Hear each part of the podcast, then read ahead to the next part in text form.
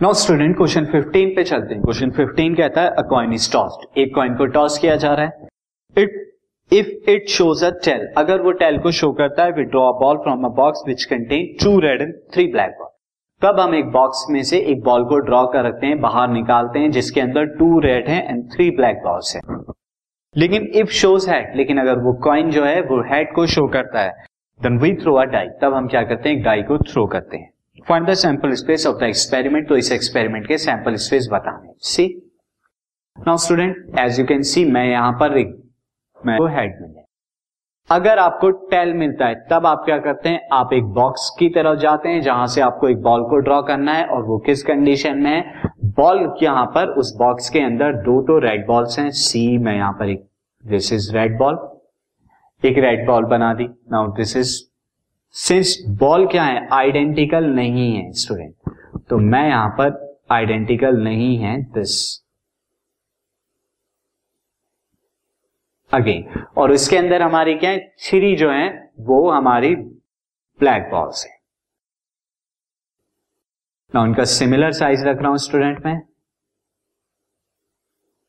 But ये ball क्या है आइडेंटिकल नहीं है। तो अब आइडेंटिकल नहीं है तो आपको इन्हें डिफरेंट डिफरेंट नाम देने होंगे। तो मैं यहाँ पर पहली वाली क्या कर देता हूँ? दिस इज़ मैं ले लेता हूँ red ball number one and second वाली को red ball number two similarly black ball को भी आप डिफरेंट डिफरेंट नंबर देंगे।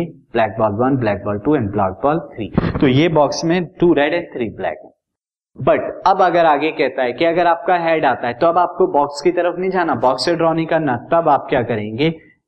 एक डाई को एक डाई को क्या करेंगे? रोल करेंगे. तो ये केस है आपका स्टूडेंट सैंपल स्पेस में यहाँ पर लिखता हूँ. सैंपल स्पेस में देखिए. फ़र्स्ट ऑफ़ ऑल मैं यहाँ पर कंसीडर करता हूँ कि आपने कॉइन को टॉस किया और टेल आया.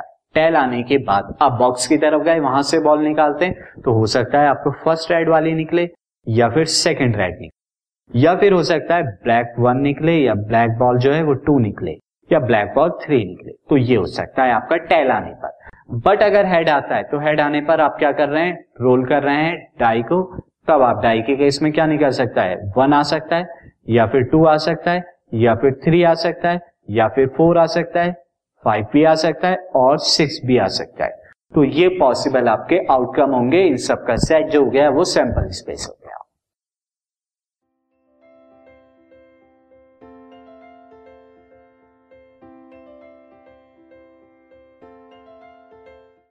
this podcast is brought you by Hub Hopper Shiksha Abhiyan अगर आपको ये पॉडकास्ट पसंद आया तो प्लीज़ लाइक शेयर और सब्सक्राइब करें और वीडियो क्लासेस के लिए शिक्षा अभियान के यूट्यूब चैनल पर जाएँ।